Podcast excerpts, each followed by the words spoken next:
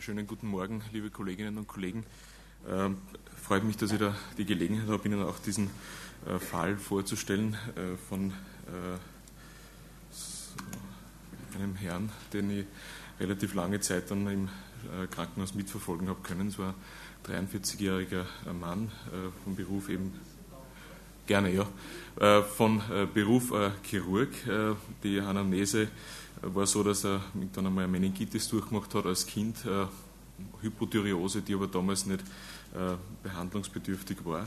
Also er hat keine laufende Medikation gehabt und äh, ähm, die Außenanamnese durch äh, die Frau des Patienten war so, dass also der Herr hellbraune, vielen Dank, danke, hellbraune Papeln an den unteren Extremitäten äh, gehabt hat und eben, was besonders hervorgestochen ist in der Anamnese, also äh, sehr ausgeprägt vegetativ reagiert hat, wenn er bestimmte Speisen zu sich genommen hat, beziehungsweise äh, in kaltes Wasser eingetaucht ist und da hat er eben in dem Sinn reagiert, dass er durchaus einen Schweißausbruch bekommen hat und auch eine Urtikaria sowohl an den oberen als auch unteren Extremitäten. Und äh, Warum erzähle ich Ihnen das alles? Er war irgendwann eines Tages also auf dem Golfplatz äh, gemeinsam mit ein paar Kollegen und ist dort von einer Wespe gestochen worden und hat einen massiven anaphylaktischen Schock erlitten. Es ist dann äh, vor Ort am Golfplatz von, von, den Kollegen auch gleich begonnen worden zu reanimieren. Es ist die Rettung relativ rasch dann gekommen und hat ihn eben ins ähm, AKH gebracht. Ähm, und es war dann leider so, dass in, dem, äh, in der akuten Bildgebung auch, in der zerebralen Bildgebung, sich äh, doch ein diffuser und ausgeprägter äh, hypoxischer Hirnschaden gezeigt hat. Sie können das da sehen, ich habe die Bilder mitgebracht, die MRT-Bilder, wo Sie eben sehen, dass es doch relativ diffus über die Hirnrinde aufleuchtet. Hier noch ein Schnitt über der Occipitalrinde. Also das heißt, da war schon, da war die Hirnrinde massiv durch die Hypoxie geschädigt. Äh, zusätzlich, was uns äh, Neurologen auch interessiert, sind immer wieder diese evozierten Potenziale, wo man also einen peripheren Nerv äh, stimuliert, hier zum Beispiel den Medianus und über dem ähm, Schädel dann ableitet, um eine kortikale Antwort zu bekommen. Und diese war eben auch im Falle des Patienten dann fast vollständig erloschen. Ähm, Aufgrund der Anamnese, die ich eingangs äh, erwähnt habe, auch äh, hinsichtlich der Hautläsionen, wurde der Patient dermatologisch dann auch noch gründlich äh, untersucht und äh, habe Ihnen ein Foto mitgebracht von diesen braun-roten äh, Makeln bis Papeln auf, äh, auf der Haut und die sind auch dann sozusagen, oder eine Läsion ist biopsiert worden und hier sehen Sie auch das, das Bild und letztlich war dann die Diagnose festgemacht, nämlich eine sogenannte Urtikaria pigmentosa. Und äh, zusätzlich ist also serologisch im Falle des Patienten auch eine, eine Wespengiftallergie äh, dokumentiert worden. Und das, worauf ich jetzt äh, besonders hin möchte, hinweisen möchte, im Falle des, des Herrn, den ich Ihnen vorstelle, ist eben auch äh, die äh, Tryptase im Serum. Es ist so, dass das, die Tryptase also ein Enzym ist und eben in einem hohen, äh, ein hoher Gehalt in Mastzellen eben vorliegt. Und äh, die Tryptase bei den Patienten wurde also gleich am Anfang bestimmt ähm, und äh, war also bei etwa 10 Mikrogramm pro Liter, also doch durchaus erhöht und ist dann innerhalb von vier Tagen also abgefallen auf einen Wert von knapp über drei. Warum erzähle ich Ihnen das wiederum? Es hat eben ganz äh, rezent auch eine Publikation gegeben, wo eben Risikofaktoren bezüglich äh, anaphylaktischer Reaktionen nach Insektenstich angeschaut wurden. Und da wurde dann von eben dem Team um die Franziska Ruhr so ein Cut-off der Serumtryptase bei etwa 5,8 Mikrogramm pro Liter festgelegt. Das heißt, äh, ab diesem Wert ist also anzunehmen, laut den Autoren, dass dann zu ähm, stärkeren oder eben massiven anaphylaktischen Reaktionen kommt. Und äh, dieser Patient oder beziehungsweise die Werte des Patienten äh, lassen das sozusagen ein bisschen bezweifeln, weil der eben auch eigentlich eine basale Serumtryptase von eben nur drei oder knapp über drei Mikrogramm pro Liter hatte.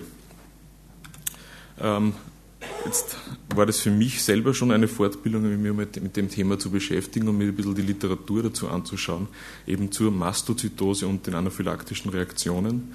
Und da ist es eben so, dass eben erhöhte Serumtryptase-Spiegel eben mit schweren, mit schwerer Insektenstich-Anaphylaxie verknüpft sind. Es hat so eine Fallserie gegeben, wo eben geschaut wurde, äh, dass wo Patienten mit kutaner Mastozytose und eben Insektengiftallergie ähm, die haben durchwegs also anaphylaktische Schockreaktionen erlebt, aber eben auch vier von denen, die also eine normale Serumtryptase-Konzentration gehabt haben. Ähm, so muss man eigentlich äh, schlussfolgern, dass also eine Erhöhung der Tryptase und oder eben auch das Vorliegen einer Mastozytase bei Leuten mit einer Insektengiftallergie ein Risikofaktor für eben so eine lebensbedrohliche Schockreaktion darstellt. Und insgesamt ist aber auch dann eben bei unauffälliger Tryptasekonzentration im Serum die Haut natürlich sehr sorgfältig zu inspizieren. Ähm, ich möchte Ihnen nur gerne ein bisschen was über den weiteren Verlauf, äh, auch aus neurologischer Sicht des Patienten erzählen. Ich habe den eben äh, mitverfolgt, eben von der Intensivstation auch zu uns an die Neurorehabilitation, wo er sieben Monate bei uns war.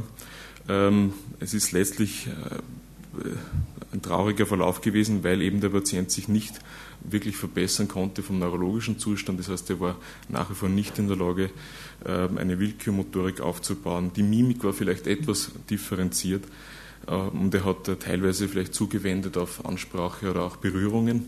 Man hat ihn mobilisieren können äh, auf der Station und das Schlucken von breiiger Nahrung zumindest war möglich.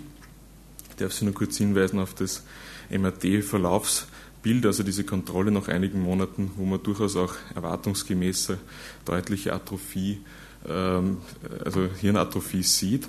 Und leider ist es so, er ist dann entlassen worden in häusliche Pflege, dass er eben nach äh, etwa zwei Jahren nach dem Wespenstich letztlich an Sekundärkomplikationen ähm, dann verstorben ist.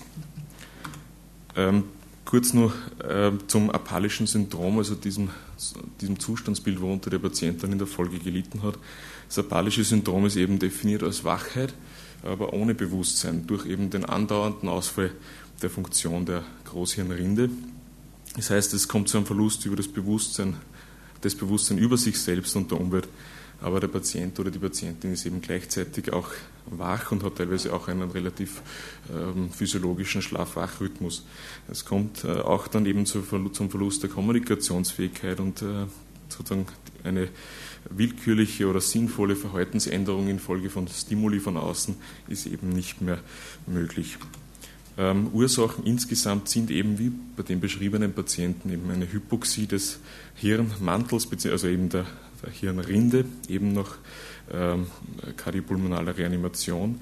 Es kommt aber auch im Rahmen von traumatischen Schädel-Hirn-Verletzungen im Rahmen durch eben äh, diffuse Axonschädigungen zum apallischen Syndrom beziehungsweise durch eben, äh, eben im Rahmen einer Hypoglykämie, Elektrolytentgleisungen oder auch entzündlichen Erkrankungen wie einer Meningitis oder Enzephalitis äh, letztlich zum apallischen Syndrom.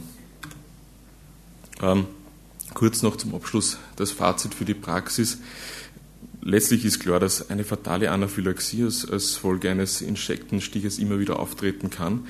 Die Frage, die so, so, auch dieser Fall aufwirft, ist eben, ob diese Serumtryptase wirklich äh, als prädiktiver Marker in Hinsicht auf solche Reaktionen wirklich äh, hundertprozentig oder wie auch immer zuverlässig sein kann.